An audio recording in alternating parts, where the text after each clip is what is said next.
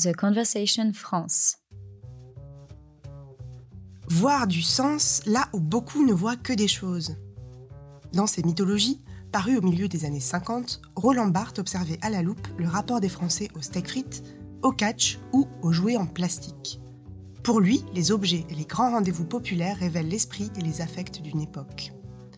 Aujourd'hui, ces objets ont changé, mais l'exercice n'a pas pris une ride et c'est Pascal Lardelier, professeur à l'Université de Bourgogne, qui se penche avec gourmandise sur nos objets cultes. Ah, j'ai oublié mon masque Où est-ce que j'ai mis mon masque? Remonte ton masque. T'as pris un masque? Ces phrases, on les a souvent entendues et prononcées ces dernières années.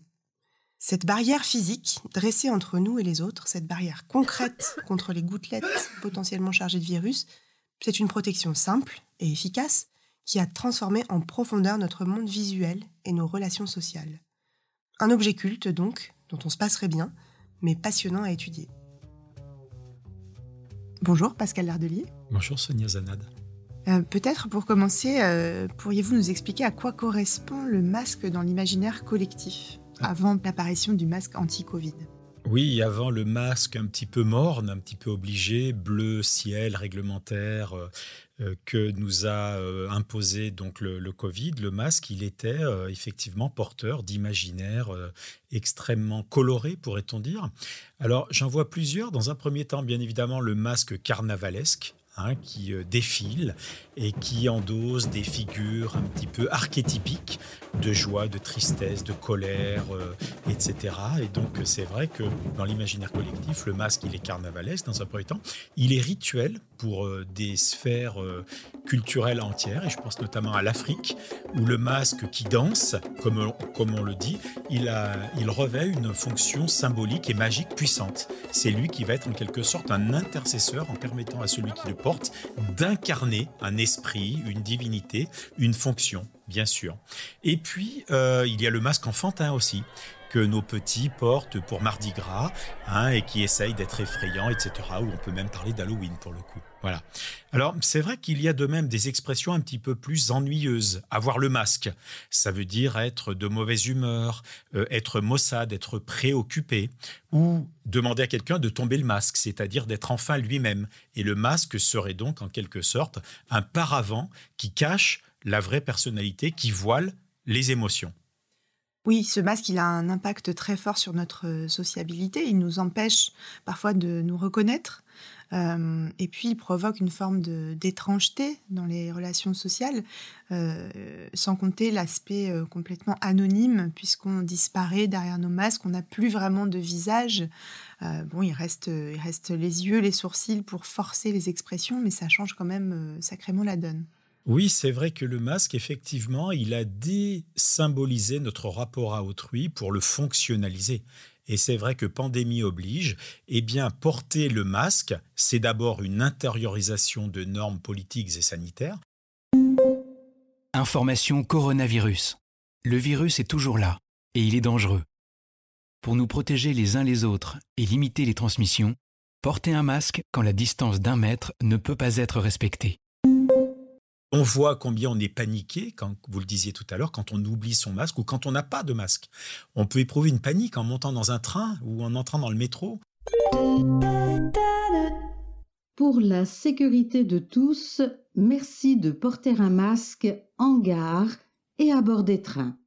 Tout manquement peut être sanctionné. C'est donc vraiment une intériorisation à la Foucault, pourrait-on dire, de, de, normes, de normes politiques et sociales. Et puis oui, ça défonctionnalise le rapport à autrui, puisqu'on est privé, on est amputé du sourire, hein, qui est vraiment une singularité. Et donc on va vers une société, pourrait-on dire, sans individu, puisque eh bien, derrière les masques, il y a certes nos yeux qui peuvent exprimer des émotions, mais la saveur du rapport à autrui, ce sont les yeux et c'est le visage, c'est le sourire, c'est effectivement ce que la bouche va exprimer aussi. Et là, on en est complètement privé, on en est véritablement amputé.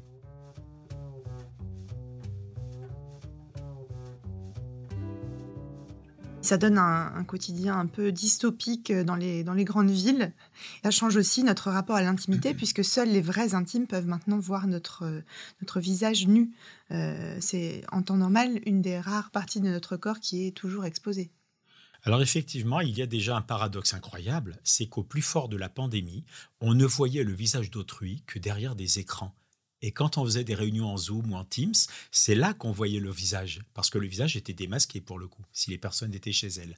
Alors que dès que nous étions en public, eh bien, le visage, il était euh, caché par des masques. Donc c'est quand même une inversion euh, qui est assez, euh, assez étonnante. Et puis autre chose que, que l'on oublie souvent, c'est que quand nous sommes masqués, eh bien, nos conversations, nos bavardages deviennent des bredouillages. On entend difficilement ce que nous dit autrui Bonjour, monsieur Pascal Andonné, excusez-moi, j'ai une question à vous poser. Pouvez-vous répéter, s'il vous plaît? J'ai une question concernant euh, ce que vous venez de dire, j'ai vu, mais pas voir ce que ça veut dire. Pouvez-vous descendre votre masque? Moi-même, dans mes cours d'amphi, quand un étudiant me pose une question, je m'affranchis des règles sanitaires, je dis je suis désolé, je n'entends pas ce que vous dites. Et donc, les personnes vont prendre des risques, baisser le masque, dire ce qu'elles ont à dire, et vite le remettre prestement, se réapproprier l'injonction. Ah, donc, c'est vrai que le masque, il procède d'une amputation sensorielle et d'une amputation symbolique.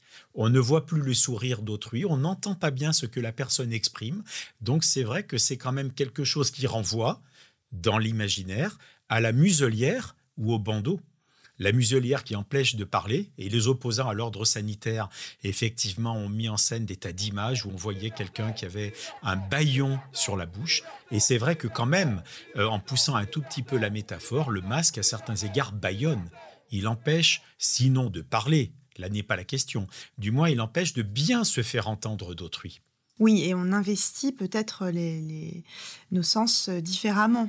On, regarde peut-être différemment quand on porte un masque, peut-être avec plus d'insistance. on parle peut-être plus fort ou euh, d'une autre façon pour se faire comprendre, se faire entendre en articulant davantage On va plus articuler, on va plus jouer avec les mains, on va plus jouer avec les yeux. Hein, et il est vrai que euh, quand on est obligé de porter le masque, ça devient compliqué de se faire entendre et de discuter.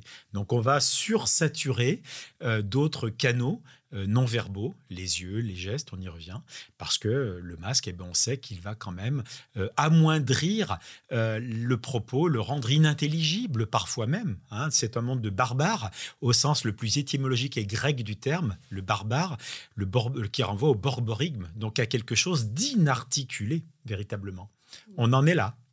Il a fait un peu de nous des, barbares. Mais le paradoxe aussi, c'est que par écran interposé, quand on peut enfin quitter le masque pour euh, voir les autres euh, euh, le visage nu, on ne peut plus se regarder. C'est-à-dire qu'il est impossible de regarder quelqu'un sur Zoom. Parce que quand on regarde quelque chose sur Zoom, on, regarde l'image de l'autre, on se regarde soi. Mais croiser le regard de quelqu'un est en fait impossible. Le rapport à autrui, dans la vraie vie, devient un rapport compliqué, puisqu'il est entravé par des chicanes qui vont être soit le masque, soit l'écran. Hein, et c'est vrai que c'est une société qui nous demande d'être à la bonne distance, et euh, cette bonne distance, eh bien, fait qu'en permanence, il y a des objets médiateurs euh, qui mettent l'autre justement derrière un écran de protection, un écran de tissu ou un écran euh, d'ordinateur pour le coup. Est-ce qu'on peut dire qu'il y a aussi une dimension érotique au masque? Alors, effectivement, on pourrait considérer que le rapport érotique procède d'un effeuillement, contrairement au porno qui lui montre tout d'emblée, et même trop, dans une obscénité assumée. Et c'est vrai que euh, l'érotisme, c'est un dévoilement, et je pense à tous ces premiers rendez-vous applis et sites de rencontres dans lesquels on va tout doucement tomber le masque et puis euh, éprouver ce plaisir et ce frisson transgressif d'effleurer l'autre puis de le toucher. Alors que tout ça, désormais, bah, c'est quand même plutôt contrôlé et c'est vrai que ça peut être une érotique de la relation et bien que de tomber le masque, c'est le cas de le dire, pour montrer à autrui sa bouche. Et Roland Barthes nous disait que les deux spécificités de la bouche, de la bouche humaine, c'est qu'elle parle et c'est qu'elle embrasse. c'est joli.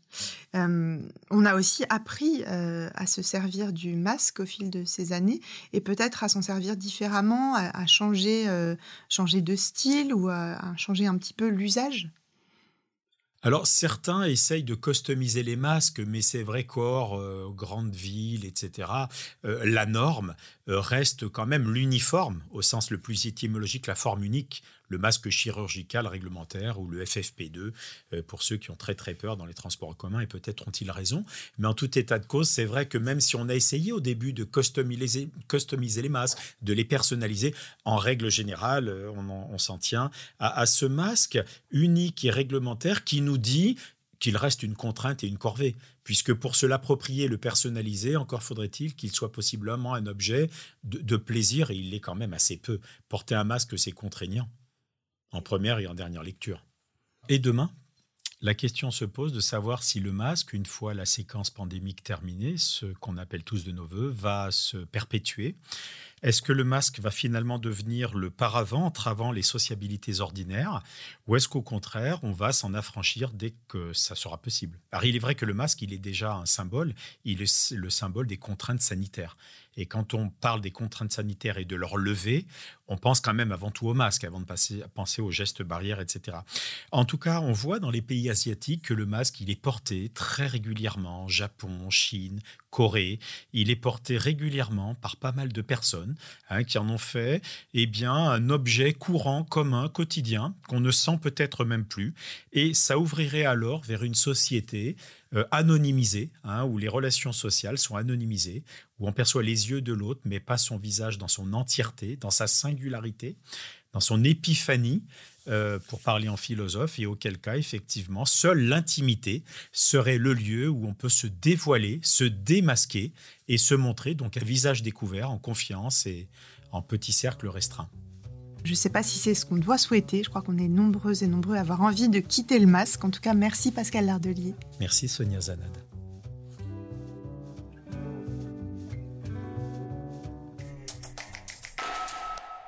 The Conversation France. In Extenso est un podcast de The Conversation.